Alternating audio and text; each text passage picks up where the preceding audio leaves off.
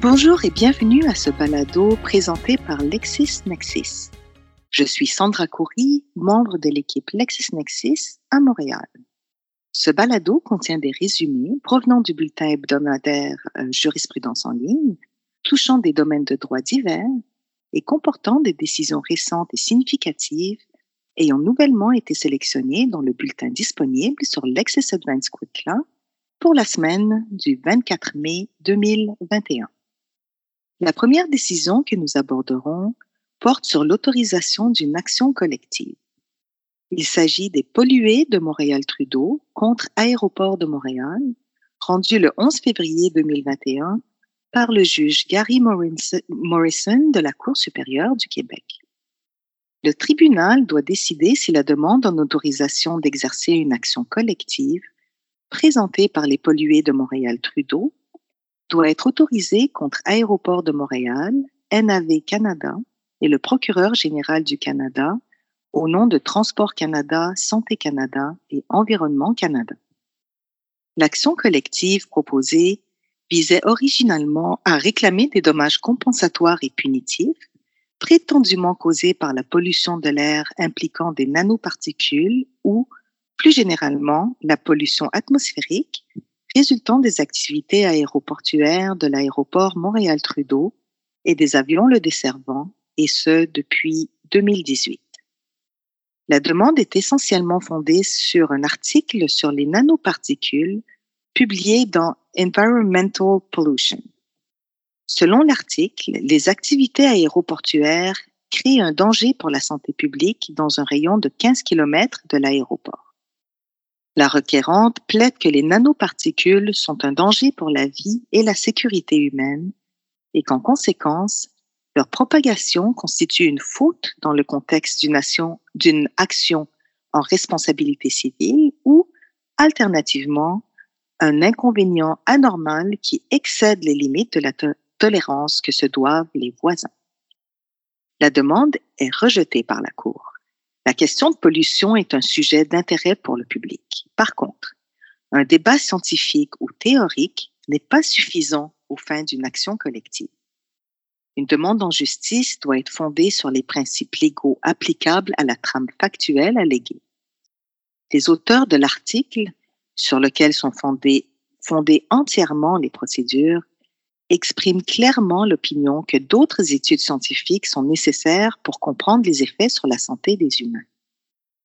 Les allégations et la preuve soumise par la requérante elle-même, à ce stade, démontrent que des études scientifiques additionnelles sont requises avant de conclure qu'il existe un danger pour la santé publique.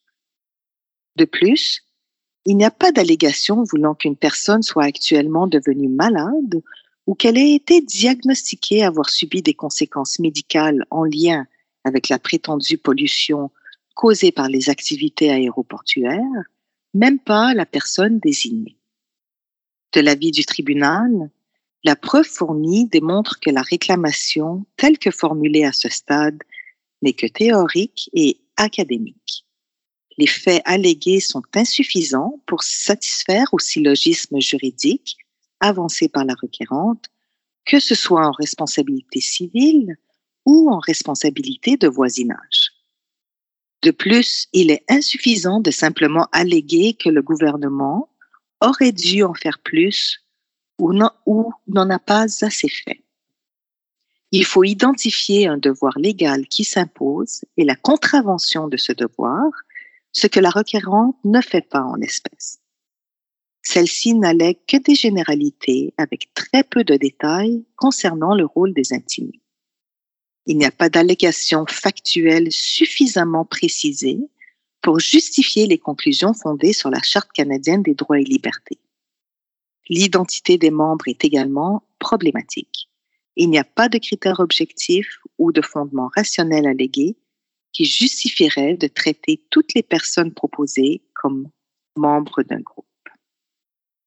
La prochaine décision porte sur la responsabilité professionnelle d'un comptable agissant également comme dirigeant d'entreprise. Il s'agit de Perfection Inc. contre Dano, rendu le 11 février 2021 par la juge Lynne Samoisette de la Cour supérieure du Québec. Perfection Inc. allègue que Dano, comptable professionnel agréé qui occupait la fonction de chef de restructuration organisationnelle, a commis une faute en ne faisant pas parvenir une demande de crédit d'impôt pour recherche et développement au profit de la compagnie dans le délai imparti au contrôleur financier et ainsi entraînant une perte de 111 077 dollars. Elle fait valoir que la clause d'exclusion de responsabilité contenue au contrat liant les parties ne lui est pas opposable parce qu'interdite conformément à l'article 21 du Code de déontologie des comptables professionnels agréés. Perfection Inc. ajoute que si la clause lui était opposable, la responsabilité de Dano devrait tout de même être tenue vu qu'il s'agit d'une faute lourde. Dano, pour sa part, allègue n'avoir commis aucune faute puisqu'il n'était pas de sa responsabilité de transmettre les documents en cause.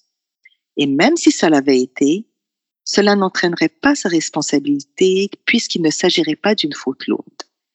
Il ajoute avoir rempli son mandat à titre de chef de restructuration organisationnelle et non à titre de comptable professionnel agréé, de sorte que le code de déontologie des CPA ne s'applique pas.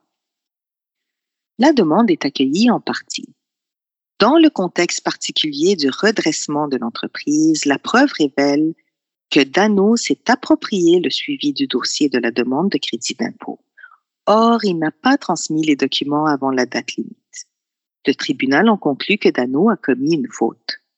Toutefois, cette faute n'atteint pas le degré d'insouciance ou de négligence qui dénoterait un total mépris des intérêts d'autrui. Il s'agit ici d'un manquement, probablement d'un oubli dans l'exécution du suivi, mais non une faute que l'on peut qualifier d'une faute lourde. Nonobstant le degré de la faute, Dano ne pouvait exclure sa responsabilité.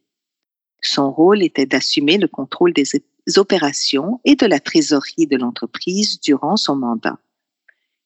Il, posait des actes dans l'exercice de la profession de CPA sous l'aspect de la comptabilité et des finances à l'égard des activités économiques du patrimoine de perfection. Il ne peut dissocier la nature comptable du travail qu'il accomplissait. La faute commise par Dano est reliée directement à l'organisation financière de l'entreprise.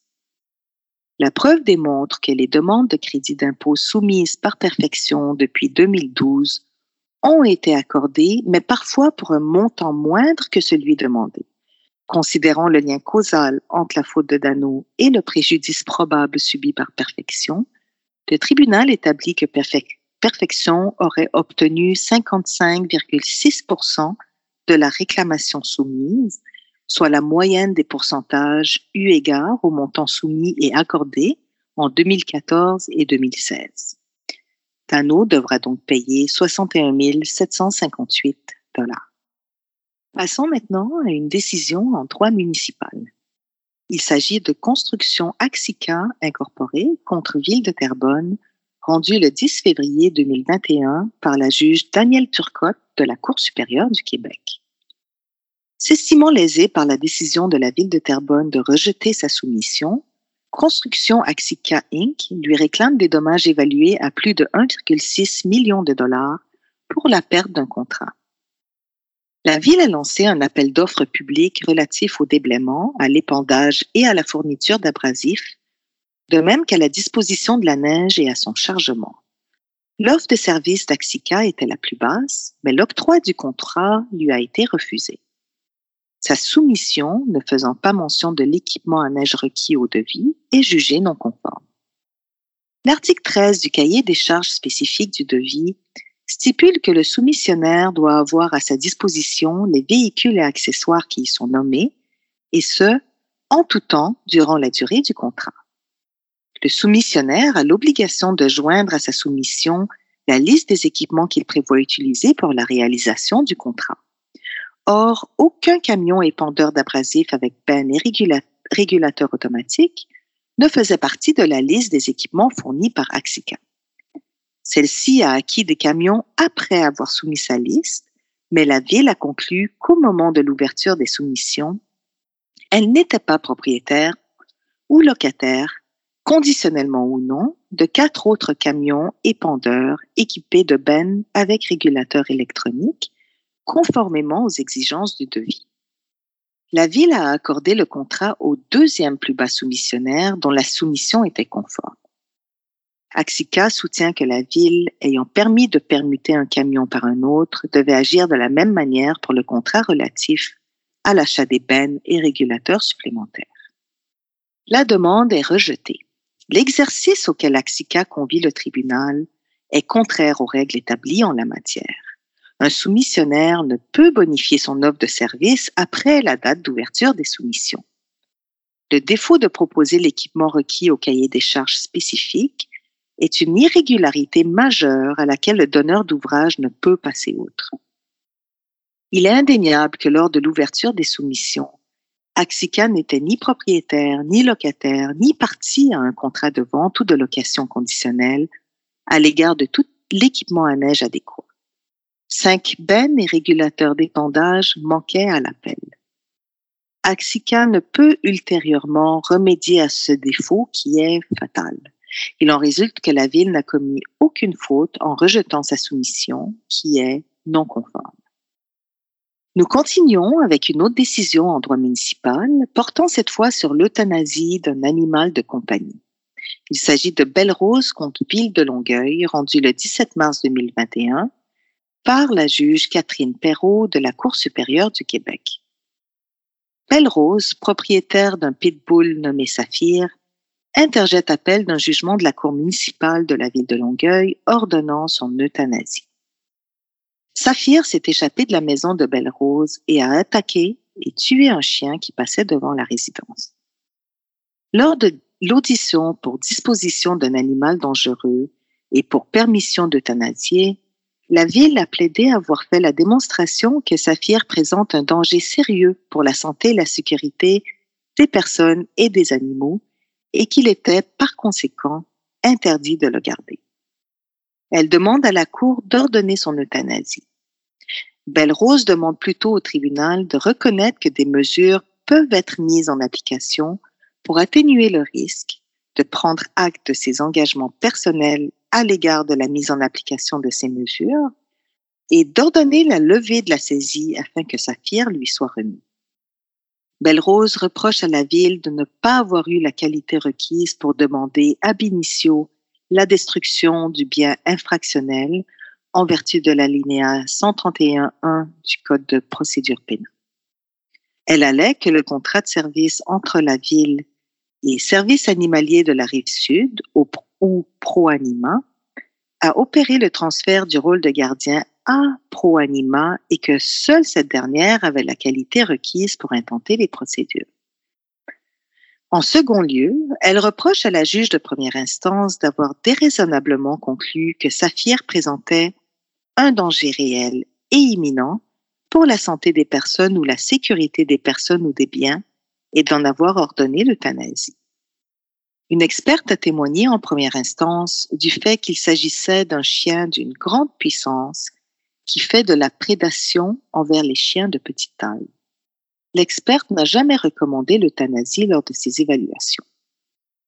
L'appel est rejeté. Le pouvoir de saisie d'un animal dangereux par une municipalité découle de ses pouvoirs généraux de prendre des mesures et d'adopter des règlements en matière de sécurité. Il en va de même de son pouvoir de conclure une entente avec un organisme dans l'application de son règlement. La loi sur les compétences municipales et le règlement sur le contrôle des animaux confient tous deux à la ville les pouvoirs d'intenter les recours nécessaires à leur application. La ville avait la qualité requise pour intenter des procédures en vertu des articles 131 et 137 du Code de procédure pénale. Quant au caractère déraisonnable de la décision de la juge de première instance, le tribunal conclut qu'elle a correctement tenu compte de l'ensemble des éléments de la preuve se rapportant aux questions litigieuses, sans omission quant à certains éléments pertinents. Elle n'a pas teinté son analyse d'éléments sans pertinence et n'a pas commis d'erreur de droit justifiant l'intervention du tribunal. La juge a souligné avec raison que plusieurs des recommandations que Belle Rose se disait prête à honorer faisaient déjà partie intégrante du règlement qu'elle avait fait fi de respecter et pour lesquelles elle ne satisfait toujours pas aux exigences. Belle Rose a raison de dire que l'experte ne recommandait pas l'euthanasie. Toutefois, la juge n'était pas liée par cette absence de recommandation. Les conclusions tirées sont raisonnablement justifiables. La prochaine décision porte sur la levée du voile corporatif dans le cadre de l'exécution d'un contrat de construction. Il s'agit de Marco Cournoyer Inspection Incorporée contre Construction Gilno Incorporée, rendu le 8 février 2021 par la juge Catherine Pilon de la Cour du Québec. Marco Cournoyer Inspection Inc. réclame 12 000 dollars solidairement à Construction Gilno Inc. et à No, son actionnaire unique et seul administrateur. Le montant réclamé vise des travaux d'installation d'équipements de prévention d'incendie effectués par la demanderesse dans une école à la demande de la défendresse qui agissait à titre d'entrepreneur général dans le cadre d'un contrat avec une commission scolaire. La défendresse a fait défaut de payer à la demanderesse à partir des travaux, d'où la présente demande. La demanderesse soulève que nous aurait commis une fraude, justifiant la levée du voile corporatif pour rechercher sa responsabilité personnelle, car il savait que sa société était insolvable au moment où le contrat pour l'exécution des travaux a été conclu et ne l'aurait pas révélé. No conteste l'action. Il allait qu'au moment où les services de sa société ont été retenus, celle-ci n'était pas insolvable, mais ne le serait devenue que plusieurs mois plus tard, alors que les travaux étaient terminés. Selon son témoignage, les difficultés financières de sa société ont commencé à partir de septembre 2016, lorsque sa compagnie de caution a suspendu sa garantie en raison de ses comptes à recevoir élevés. No allègue au surplus n'avoir commis aucune faute personnelle ou geste justifiant la levée du voile corporatif. La demande contre Construction Gilno Inc. est accueillie, la demande contre nous est rejetée. Le tribunal ne peut retenir la position de la demanderesse quant à l'interprétation de l'article 2159 du Code civil du Québec, qui voudrait que No soit engagé personnellement du seul fait de l'insolvabilité de la défendresse si elle était effectivement insolvable. Si la responsabilité de No ne peut être tenue en vertu de cet article du Code, le tribunal doit néanmoins aussi analyser s'il a commis une faute extra-contractuelle. Or, on ne peut reprocher à No de ne pas avoir divulgué à la demanderesse l'insolvabilité ou l'état des finances de sa société puisqu'aucune preuve de son insolvabilité n'a été démontrée. Le dépôt d'une poursuite contre une partie n'est pas en soi une preuve de son insolvabilité ou de ses problèmes financiers. Un débiteur peut avoir de bonnes raisons de ne pas payer son créancier. Il n'est pas possible de blâmer les défendeurs d'avoir d'abord vu aux dettes plus anciennes ou urgentes de la société. Cela ne dénote pas un comportement d'évitement visant spécifiquement la demanderesse. Ainsi, la responsabilité personnelle de No ne peut être tenue car il n'a commis aucune faute extra-contractuelle envers la demanderesse. Quant à la défendresse, la demanderesse a prouvé le bien fondé de sa réclamation et la demande est accueillie. Nous passons maintenant à une décision portant également sur le droit de la construction, mais cette fois en lien avec la construction du nouveau centre hospitalier universitaire de Montréal. Il s'agit de Birtz, Bastien, Baudouin, Laforêt, architecte, contre Centre hospitalier de l'Université de Montréal, rendu le 10 mars 2021 par le juge Jeffrey Edwards de la Cour supérieure du Québec. Un consortium de bureaux d'architectes ainsi qu'un consortium de bureaux d'ingénieurs poursuivent le centre hospitalier de l'Université de Montréal dans le cadre du projet de construction d'un immense nouvel hôpital de niveau universitaire. Deux jours après l'entrée en vigueur des conventions de services professionnels signées par les partis, le gouvernement du Québec confirme par décret que le nouveau CHUM sera construit en mode partenariat public-privé. Très tôt après l'entrée en vigueur des conventions de services, le CHUM désire modifier en profondeur et réduire les mandats confiés aux équipes maîtres par les conventions de services. Les professionnels s'y opposent. Le CHUM rétorque qu'il a le droit contractuel d'agir ainsi. Il impose alors ces changements dans des conventions de services amendées sans compensation pour les deux consortiums. Selon les demanderesses, le CHUM a violé leurs droits contractuels et s'est livré à une application déraisonnable, excessive et abusive de la clause de modification qui est prévue aux conventions de services initiales, ce qui a eu pour effet de dénaturer celle-ci. De plus, elles allaient que le CHUM n'a pas respecté ses obligations de renseignement et de collaboration à leurs égards et que les refontes contractuelles unilatérales imposées étaient fautives et abusives. Les demandes sont accueillies en partie. Les demanderesses n'ont pas démontré que le CHUM a commis une faute en sélectionnant le partenariat public-privé comme mode de réalisation du nouveau CHUM. Cependant, tant en vertu des principes contractuels généraux de droit civil québécois qu'en de l'article 1437 du Code civil du Québec concernant les contrats d'adhésion, les modifications effectuées sont abusives et désavantagent les demanderesses de manière excessive et déraisonnable, allant ainsi à l'encontre de ce qu'exige la bonne foi. De plus, le CHUM a violé ses obligations de renseignement et de collaboration envers les demanderesses. Le tribunal fixe les dommages subis par les architectes à 7 512 433 dollars et ceux subis par les ingénieurs à 4 824 454 dollars et condamne le CHUM à leur payer ces montants plus les taxes applicables. La dernière décision que nous aborderons concerne le droit constitutionnel et les rapports collectifs de travail au sein de la fonction publique québécoise. Il s'agit de procureur général du Québec contre les avocats et notaires de l'État québécois, rendu le 7 avril 2021 par les honorables Marie Morissette, Benoît Mort et Sophie Lavallée de la Cour d'appel du Québec. Tant le procureur général du Québec que les avocats et notaires de l'État québécois, ou l'ANEC, se pourvoient contre un jugement par lequel la Cour supérieure a déclaré inconstitutionnel la loi assurant la continuité, de la prestation des services juridiques au sein du gouvernement et permettant la poursuite de la négociation ainsi que le renouvellement de la convention collective des salariés assurant la prestation des services juridiques, aussi désignée loi de 2017. En vue de renouveler une convention collective venue à échéance en mars 2015, les partis ont négocié pendant deux années dont les quatre premiers mois furent le théâtre d'une grève déclenchée par l'ANEC.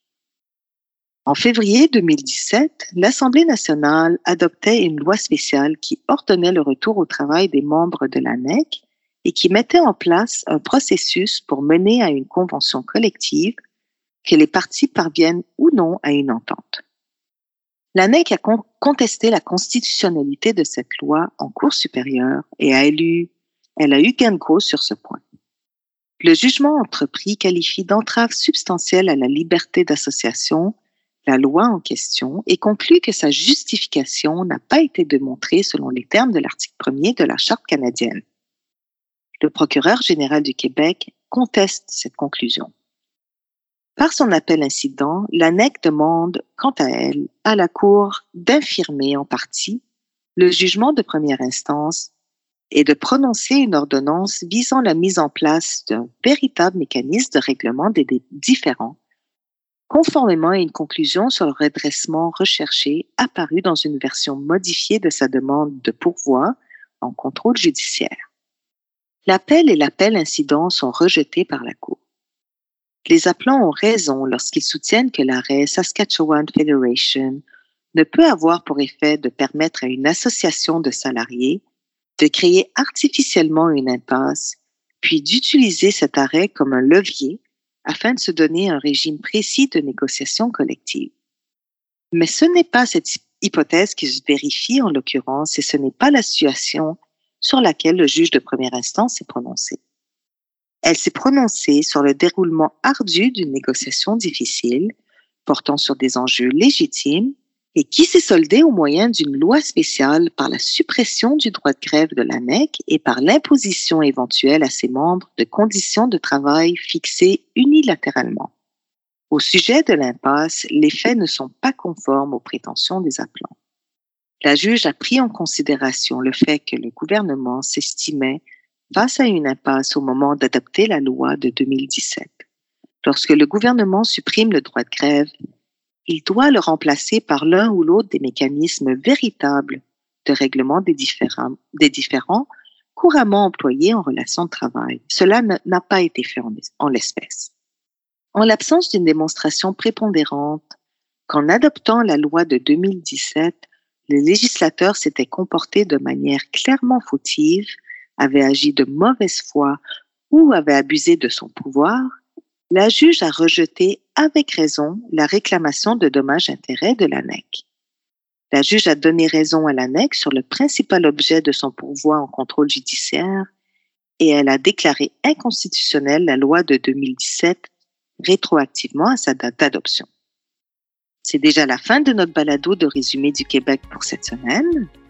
Vous pouvez également retrouver d'autres résumés de décisions dans notre bulletin jurisprudence en ligne de cette semaine sur Lexis Advance Quick Law, soit une décision portant sur la violation alléguée d'un droit d'auteur par l'utilisation non autorisée d'un logiciel. Il s'agit de Trimble Solutions Corp contre Quantum Dynamics Inc., rendu le 19 janvier 2021 par le juge William F. Pentney de la Cour fédérale. Une autre décision portant sur une demande visant à faire rejeter un recours en diffamation intenté par une élue d'une première, une élue d'une première nation, soit Landry contre Bernard, rendu le 22 février 2021 par le juge Alain Trudel de la Cour du Québec. Et enfin, une décision autorisant une action collective contre Bell Canada suite à l'imposition de frais de résiliation de contrat soit Société Agile OBNL contre Bell Canada, rendu le 10 février 2021 par le juge Sylvien Lucier de la Cour supérieure du Québec. Nous vous remercions de votre écoute et nous vous souhaitons une bonne semaine. À bientôt!